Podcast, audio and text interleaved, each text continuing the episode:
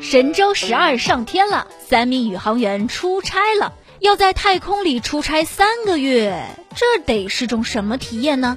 嗯，基本上就跟我们普通人搬家差不多吧。开启太空生活的第一步，那得是布置新家。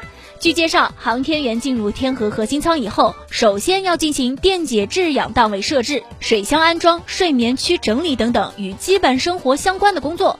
入舱之后，他们的任务是非常多的，光是螺丝就要卸掉一千多个。这几天，航天员已经把 WiFi 装好了，这下他们就可以和地面的工作人员以及家人打视频电话了。有了 WiFi，这就是快乐星球。什么是快乐星球？什么是快乐星球？好期待他们来一场太空直播呀！